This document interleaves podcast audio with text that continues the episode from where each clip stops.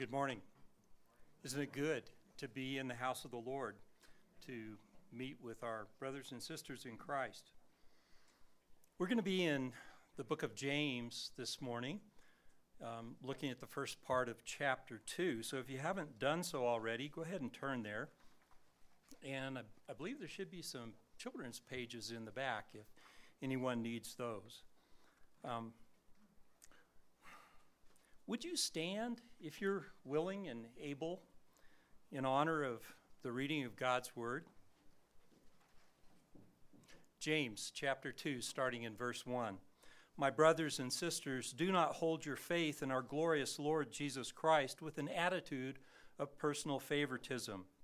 For if a man comes into your assembly with a gold ring and is dressed in bright clothes, and a poor man in dirty clothes also comes in, and you pay special attention to the one who is wearing the bright clothes, and say, You sit here in a good place, and you say to the poor man, You stand over there, or sit down by my footstool. You have made distinctions among yourselves and become judges with evil motives. Listen, my beloved brothers and sisters, did God not choose the poor of this world to be rich in faith and heirs of the kingdom which he promised to those who love him? But you have dishonored the poor man. Is it not the rich who oppress you and personally drag you into court? Do they not blaspheme the good name by which you have been called? If, however, you are fulfilling the royal law according to the Scripture, you shall love your neighbor as yourself, you are doing well.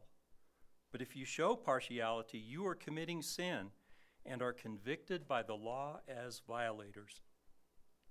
For whoever keeps the whole law, yet stumbles in one point, has become guilty of all.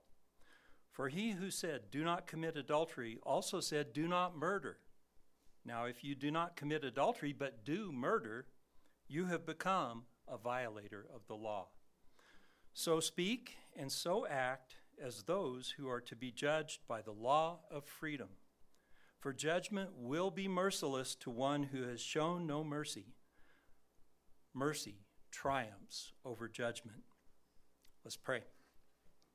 Heavenly Father, your word, oh, your word, Lord, it's sharper than any two edged sword. These words sting us, Lord. They, they prick at our hearts. Would you give us wisdom now and understanding? By your Holy Spirit, convict us where we need correction, but would you also encourage and strengthen us? O God. All that we might live out our faith in you in a manner that is pleasing to you and that honors and glorifies you. We come, Lord, in the name of Jesus, and we ask that it may be so, even. Amen. Please be seated. The book of James compels us to live our lives in ways that are consistent with our faith. In just 108 little verses, James gives us 59 commands or exhortations about how we should live.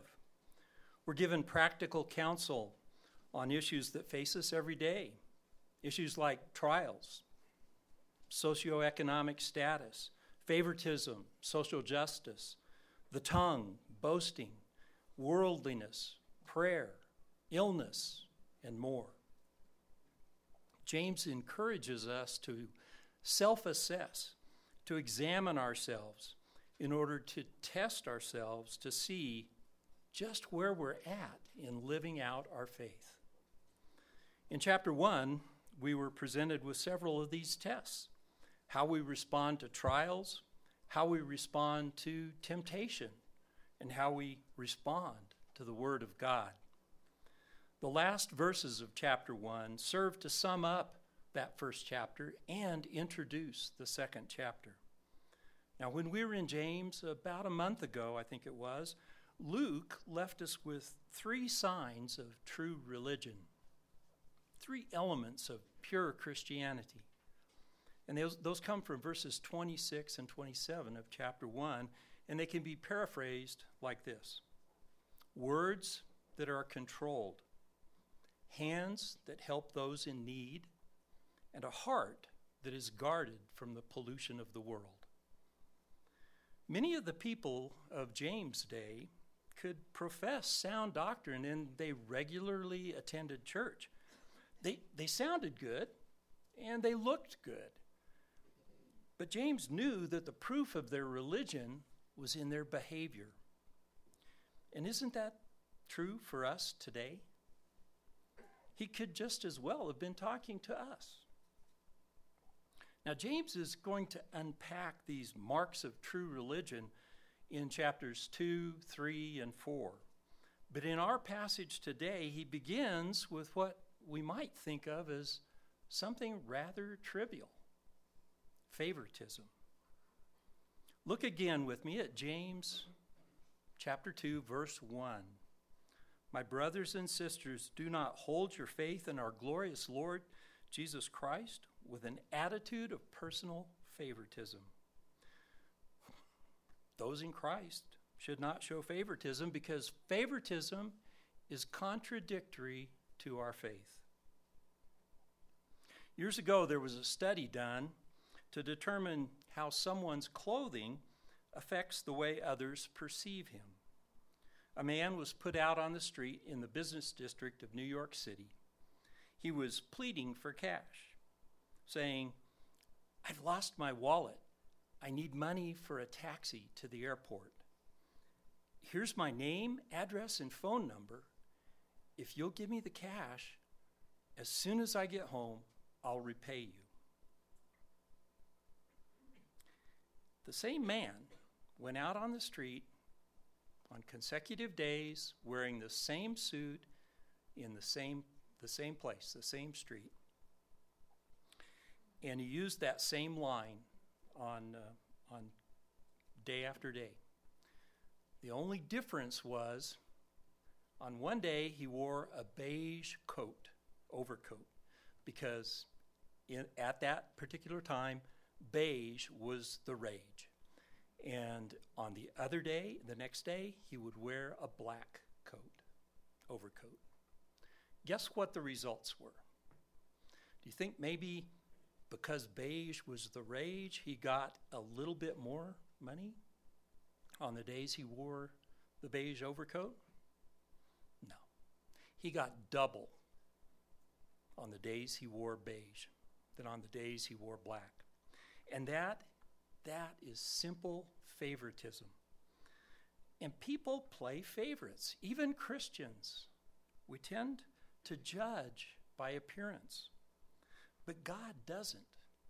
In 1 Samuel, in chapter 16, verse 7, we find this Man looks on the outward appearance, but the Lord looks on the heart. God does not play favorites. Impartiality is a divine attribute. Now, maybe we don't think of it that way. That, that's not one of the attributes of God that pops into mind right away. But maybe it should. So let's explore this attribute of impartiality just a bit. In the Old Testament, we find that in God there is no par- uh, partiality. In Deuteronomy 10, verse 17, we read this For the Lord your God is the God of gods and the Lord of lords, the great, the mighty, and the awesome God, who does not show partiality nor take a bribe. Second Chronicles chapter 19 says virtually the same thing. Now, we also find in the Old Testament that God's desire for his people, indeed his command to his people, is to be impartial. Again in Deuteronomy, in chapter 1, verse 17. And this is Moses recounting how he took his father in law's advice to appoint leaders over the people of Israel. Now, Frank took us through that from um, Exodus chapter 18 just last week. But listen to Moses recounting that event. Then I ordered your judges at that time, saying, Hear the cases between your fellow countrymen and judge righteously between a person and his fellow countrymen, or the stranger who is with him. You are not to show partiality in judgment. You shall hear the small and the great alike. You are not to be afraid of any person, for the judgment is God's.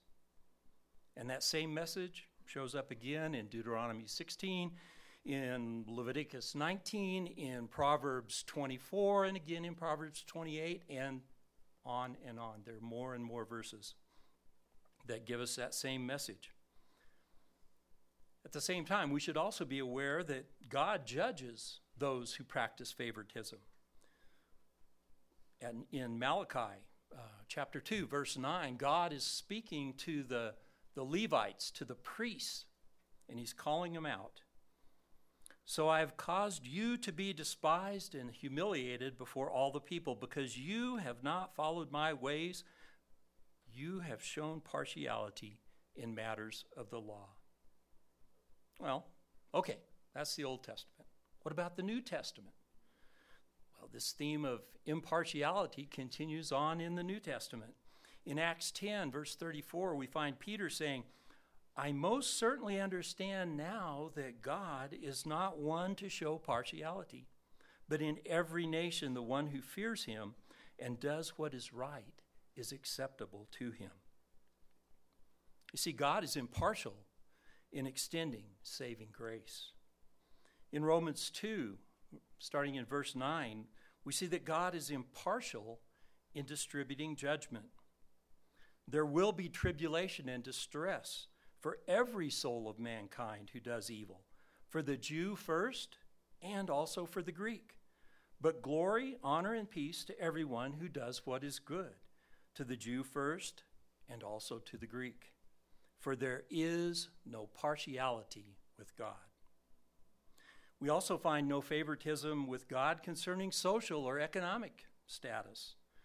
Paul in Ephesians chapter 6 writes, knowing that whatever good thing each one does, he will receive this back from the Lord, whether slave or free.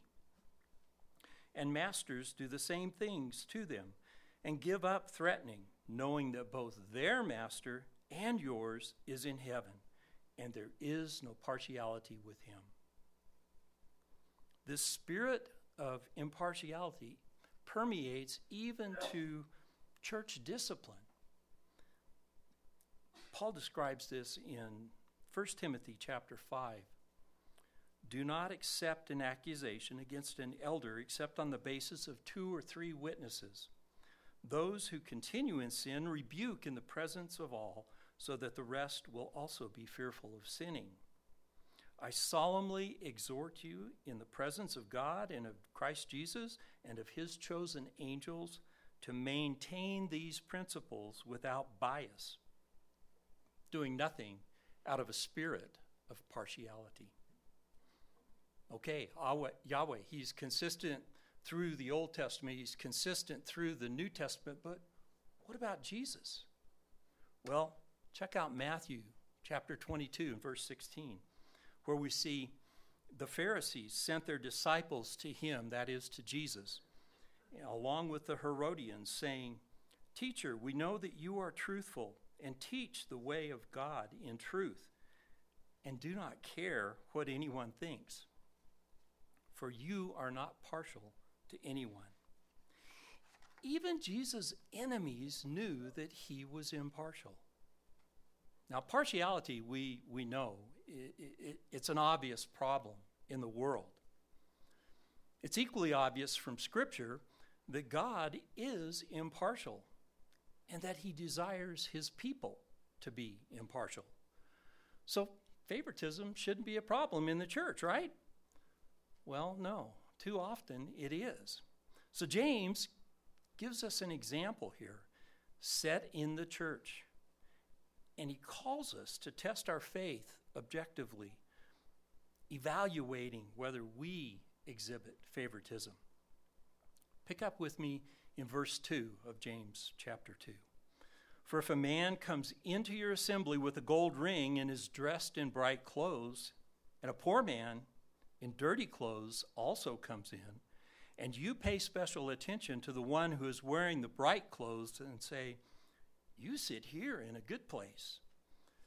And you say to the poor man, You stand over there, or, or sit down by my footstool. Have you not made distinctions among yourselves and become judges with evil motives? Well, let's examine this situation. First, let's look at what we don't know. We don't know what kind of meeting this was, but it, it seems like it's some kind of church meeting. We don't know whether either of both of these men were known within the assembly. We don't know whether one or the other or both of them were regular attenders. We don't know whether one or both of them were believers. But what we do know is that two guys came into a meeting, and one is dressed in the rags of poverty, and the other has on the fine clothes and gold rings of wealth. Now, these gold rings are significant because they see, they, they're showing that this guy is really well off. The upper crust of Jewish society at this time wore rings a lot, but they were almost always rings of silver. Gold was very uncommon, and to have multiple gold rings, that was up there. We also know that the, the well dressed man got preferential treatment, didn't he? He got the good seat. And we know that the, the man who was dressed in rags was told to find a place on the floor and to be out of the way. So, what's the issue here? Is it the clothes? No, there's, there's no sin in wearing shabby clothes or wearing finery. There's, is, is it that one man got a good seat and the other didn't? No, there's, there's nothing in um, having a seat or not having a seat. The sin here is in not seeing the true value of either one of these men. The value of the rich man was inflated based on how he looked. He appeared to have something to offer. Maybe he would make a donation. Maybe we could curry some kind of favor from him. But the poor, value of the poor man was deva- de- deflated simply based on how he looked. He appeared to have nothing to offer. But the true value of anyone is in their soul. That's what God looks at. That's what He's interested in. Then that's what we should see, not the meaningless outward appearances. And here's the kicker. The value of the rich man was exactly equal to the value of the poor man in God's sight. Failure to consider a person's true value results in favoritism, it results in prejudice, it results in partiality, in discrimination it results in judgment made with wrong intent. I think we could say that the, the root of such judgment is basically selfishness. When we do this, we end up being just like the world, catering to the prominent, the powerful, and the rich, while at the same time demeaning the poor and the common. James begins the next section of our text with Listen, my beloved brothers and sisters, in verse 5. Now, often when James says, my beloved, or my brothers and sisters, he's getting ready to make a significant point. And I think that that's exactly the case here. Pick up with me in verse 5. Listen, my beloved brothers and sisters, did God not choose the poor of this world to be rich in faith and heirs of the kingdom which he promised to those who love him? But you have dishonored the poor man. Is it not the rich who oppress you and personally drag you into court? Do they not blaspheme the good name by which you have been called? So, this section is about the choice of the poor and the charges against the rich. And James gives us four rhetorical questions to lead us through this, uh, this section. Didn't God choose the poor? Well, yes, he did. And that's consistent throughout history. Think back to Israel. Slaves in Egypt, the least among the nations, and yet they were God's cho- choice to be his people. Or how about most of the early church? They were poor, poor folks, right? Um, Paul makes that clear in 1 Corinthians chapter 1, uh, where he says, um, in starting in verse 26, Consider your calling, brothers and sisters, that there were not many wise according to the flesh, not many mighty, not many noble, but God has chosen the foolish things of the world, and God has chosen the weak things of the world, and the insignificant things of the world, and the despised those are the ones God has chosen. Now, that all doesn't mean that God doesn't uh, save the rich. There are quite a few wealthy people that are mentioned in Scripture. Um, think of Abram when he left Ur, left home. He was pretty well off. He had flocks and servants, and, and uh, God certainly increased his wealth as he sojourned in the, in the promised land. But he didn't start out poor. Um, then there's Job, the top of the Fortune 500 of his time. David. David was uh, pretty well off too as king of Israel. If we jump to the New Testament, what about Joseph of Arimathea? A man who could afford a, a pretty ritzy tomb. Um, there was Cornelius, one of the first Gentile converts to Christ. He was a well off guy. And Lydia, Priscilla, and Aquila, they had churches in their home, they had businesses.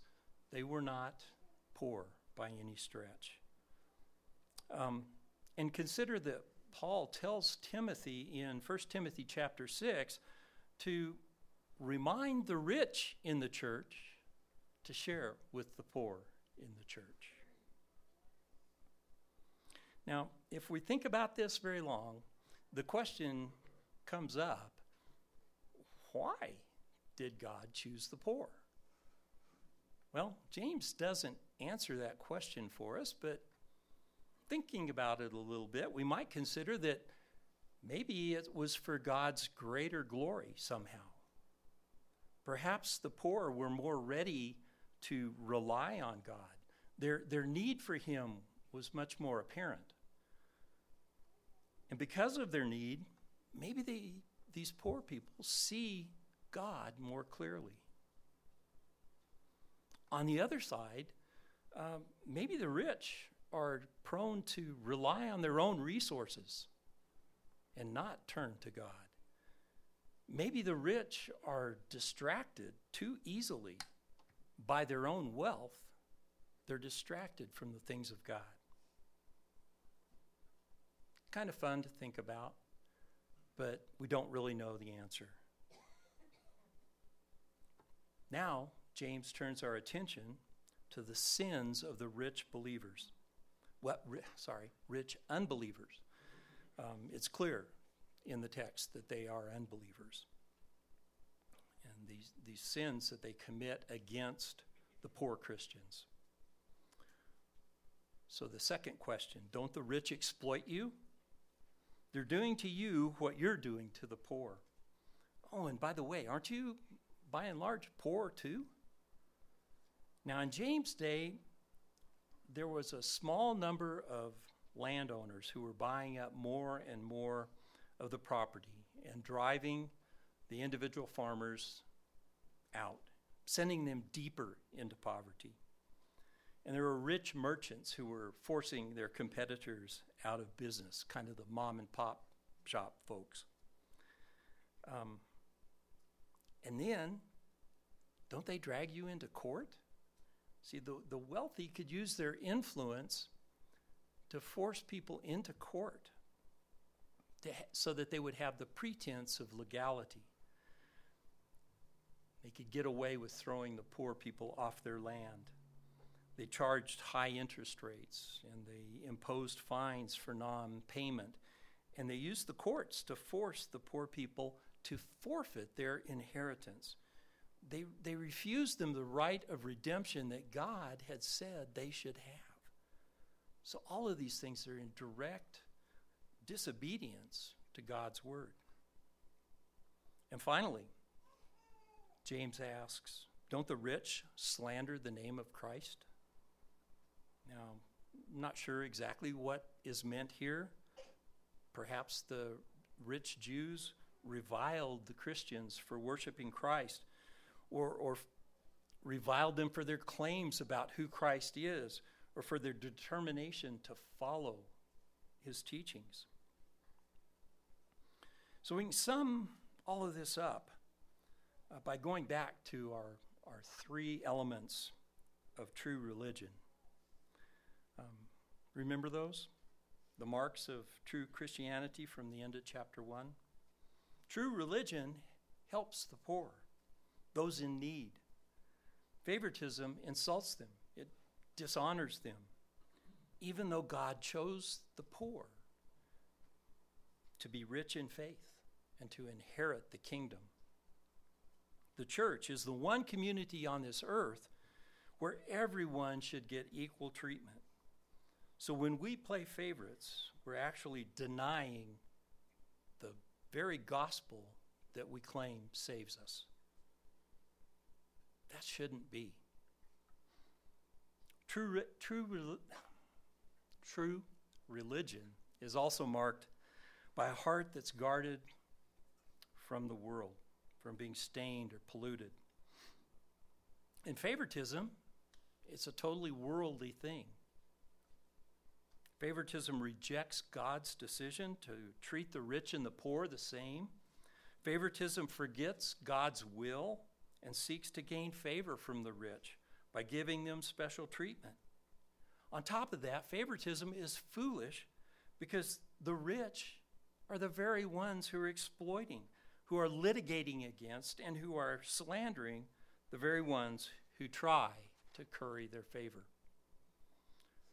And finally, true religion controls the tongue. But favoritism uses words to harm the poor, insulting and dishonoring them. James makes it clear that this seemingly small sin of favoritism violates all three elements or marks of true Christianity. James chose a piercing example, didn't he? Do you play favorites? How do you react when you meet a shabbily dressed person? Maybe they smell bad. Do you recoil? Even if he's a brother in Christ? When we're caught off guard, do we tend to go by appearances? Does this mean that we fail the test of true religion? Do you play favorites? This simple question humbles us. Recognizing our failure drives us to humble ourselves before the Lord. A little further on in James, in chapter 4, he says, God opposes the proud, but gives grace to the humble. Humble yourself before the Lord, and he will lift you up. Humbling ourselves might be as simple as telling God something like this Lord, I'm a sinner and I can't stop sinning. I play favorites. I ignore the needy. And I'm stained by the world. I don't control my tongue. Lord, I fail the tests of true Christianity. I fail every day. My only hope is in your mercy. For Jesus' sake, please forgive me. Approaching God in humility is a good thing. It's good for everyone, it's good for anyone. It's good for you if you're not sure that you're right with God. Maybe you hope you're going to heaven because you try really hard to be good. But what we see here is that no matter how hard you try, you can't be good enough to earn heaven. But God, God is so gracious.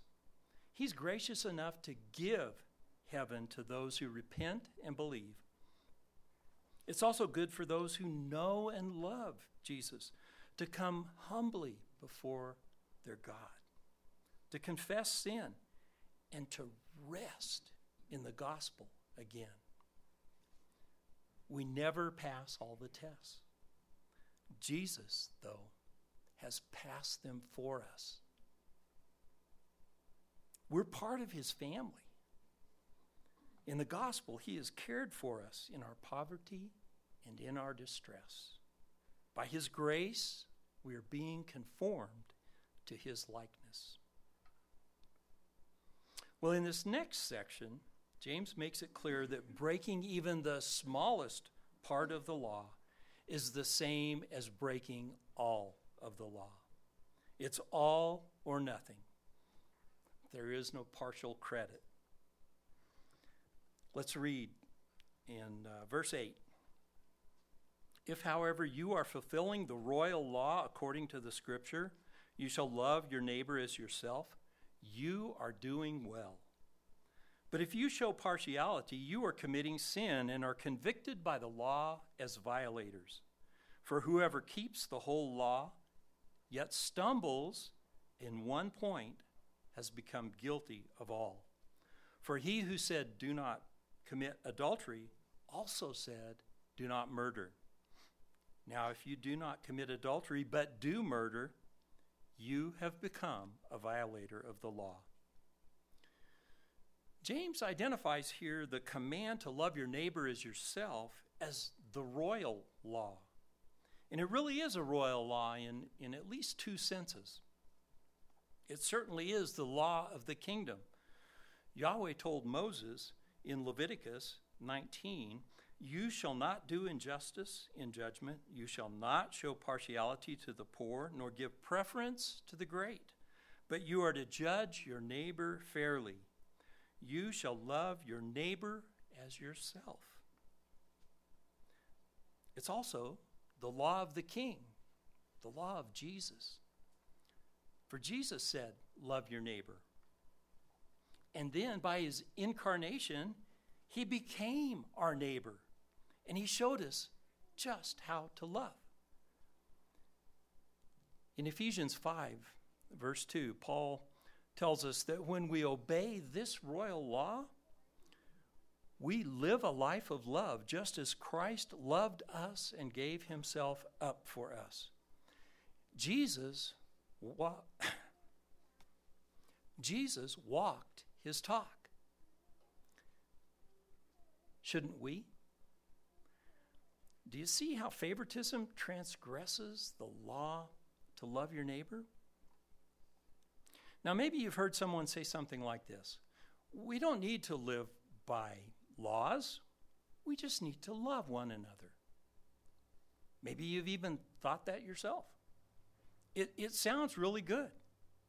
And it would be really good if, if you could truly love everyone all the time.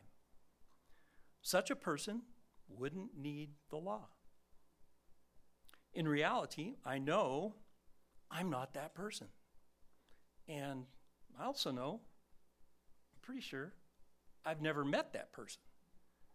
At least not yet. In reality, law and love are coherent, they form a united whole. They're, they're consistent.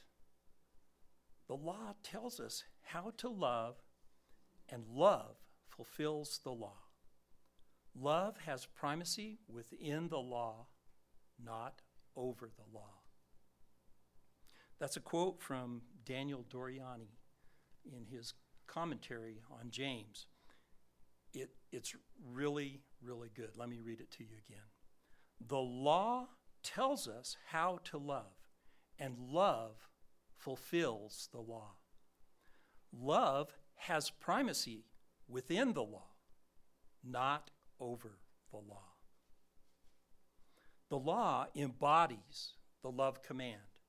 When we honor our parents, we demonstrate our love for them. When we love our spouse, by remaining faithful. We love our neighbors by respecting their property, by telling the truth to them and about them, by desiring good for them rather than coveting their possessions. Love your neighbor as yourself. This is the royal law that stands at the very core of God's law. And this royal law forbids favoritism. James points out here that if we show favoritism, we've broken the law. Now, we might view favoritism as a little sin. But little or not, if we break one part of the law, we're as guilty as if we've broken the whole law. James connects these little sins directly to our obedience to God. But that's not where we want to go, is it? Our intuition says obedience to the law. Surely it's not all or nothing.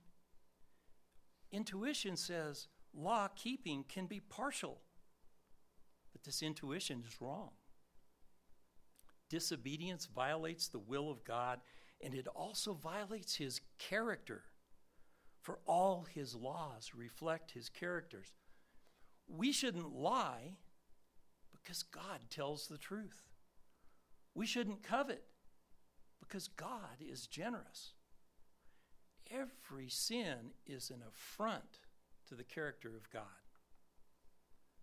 When, somebody, when someone violates just one law, he's accountable for the whole of God's law because God gave the whole law. If the very God of the universe says, don't murder, then deliberately murderous thoughts, words, or deeds violate God's will. Even more, they violate his character, his person, his role as Lord of Lords. Obedience becomes all or nothing. Mistreatment of a neighbor breaks all laws for neighbors because all laws are meant for their good. And yet we still want to keep on saying, ah, law, law keeping, that can be partial. Isn't it better to eat a little breakfast than to have none at all? Isn't it better to have a, a partially cleaned bedroom than one that's in total disarray? Isn't it better to obey most of the law most of the time rather than to obey none of it any of the time? Partial obedience has to be better than none at all. Well, you know, there is a grain of truth in that. There, there is a sense in which a sincere but failed attempt at obedience is better than no attempt at all. But James is really trying to get at a different point here. Using murder and adultery as an example, James shows the danger in being content with partial obedience. Here's the problem if people pick and choose what they're going to obey, they are their own God. All of God's law is united by one thing. All of his commands are tied together by this one principle God gave them. If we obey the laws that seem right to us, or if we obey only the laws that suit our purposes, then we're not really obeying God Himself. Instead, we're making ourselves the final authority. Now, we might consult God and get some pointers from Him, but we're still the masters of our lives. We're still sitting on the throne of our heart. Do you see it? Obedience is all or nothing, there's no partial credit. Some people like to think of obedience as a, a, a pile of good deeds. And as the pile gets bigger, um, it, it gets bigger with each time you do a good deed. And it gets smaller with each time you sin. The more good deeds and the larger the pile, then the more pleased God is going to be. But James sees obedience like a sheet of glass. And disobedience is a brick that's thrown through that glass. One single destructive act shatters the whole thing. As we come to the end of our passage, James tells us, pick up in verse 12, so speak and so act as those who are to be judged by the law of freedom. For judgment will be merciless to one who has shown no mercy. Mercy triumphs over judgment. The law will be our judge. Why? Well, because God gave the law, and breaking the law is going against God's will. But did you notice? It's called the law of freedom. we usually think of laws as restrictive, forbidding us from doing what we desire. But there's a freedom that restricts, that binds, that enslaves. We're, we're free to do drugs like cocaine, but cocaine enslaves its users, turning them into addicts. We may be free to divorce a spouse, but divorce often binds people to loneliness, to poverty, and to even more broken relationships. But beyond these worldly kind of troubles, sin leads inevitably to judgment. And what judgment? Merciless judgment to those who have not shown mercy to others. Ouch. James, you're telling us what to do, and then you're telling us that we're going to fail. And we can't even get partial credit. All of this could easily drive us to despair. So, what should we do? Well, let's follow the logic. Believers must obey God's law because they are God's laws. But then James says, judgment without mercy will be shown to anyone who's not been merciful. And it seems like the gospel's missing here. God commands that we show mercy, but where is his mercy? Well, it's right there at the end, isn't it? Mercy triumphs over judgment. James doesn't explain this any further at this point. He comes back to it later in chapter 4. But for now, let's remember he's writing to believers, people who know Jesus as he is put forward in the Gospels.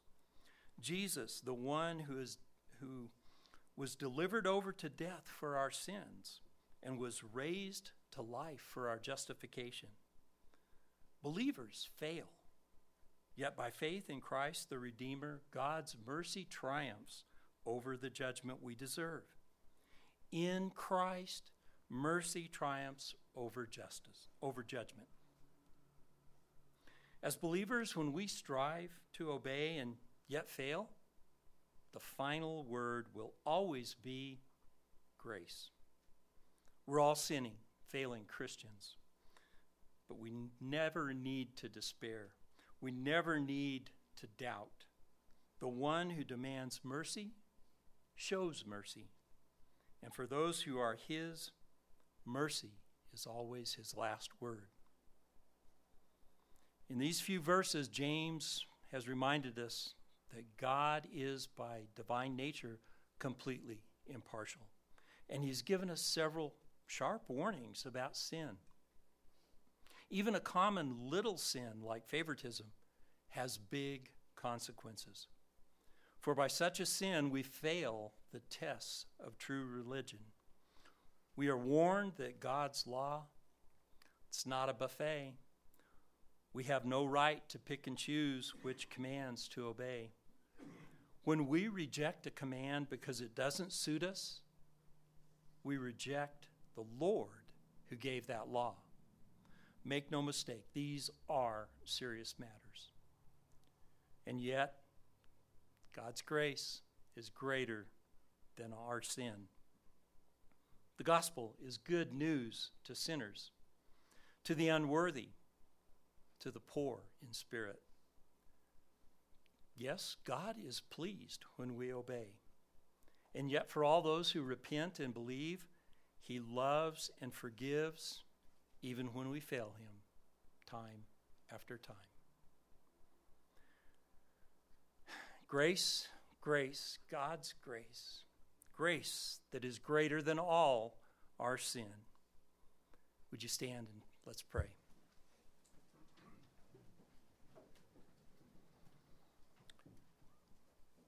Oh, God.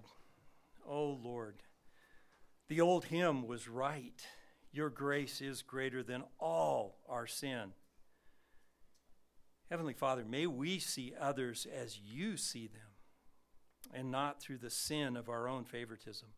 Like you, may we see a person made in the very image of God, a person whose soul is so valuable that you sent your Son to redeem that soul paying an infinite price for it. Oh Lord, if there are any here today who don't realize their worth, who don't know how precious they are to you, I pray that would become clear to them in a gut wrenching, in a, in a life changing, in a soul saving way. And if not today, Lord, then soon, very soon. For those who know the risen Christ as Lord and Savior, Help us to objectively evaluate our own walk with you. May we identify any favoritism in our individual lives, and may we guard against favoritism collectively as your body, the church. Oh God, we want to live so that we display all the signs of true Christianity. The desire is there, and yet we fail, Lord, for we are weak in our flesh. Because we fail, Lord, we deserve judgment. But because we're in Christ, we receive mercy. Praise be to you, O God. In Christ, mercy triumphs over judgment. Our hope is sustained, our inheritance is secure, for your grace is greater than all our sin. Oh, precious Lord, we love you. We give you our thanks. We give you our praise. In the name of Jesus, we pray. Amen.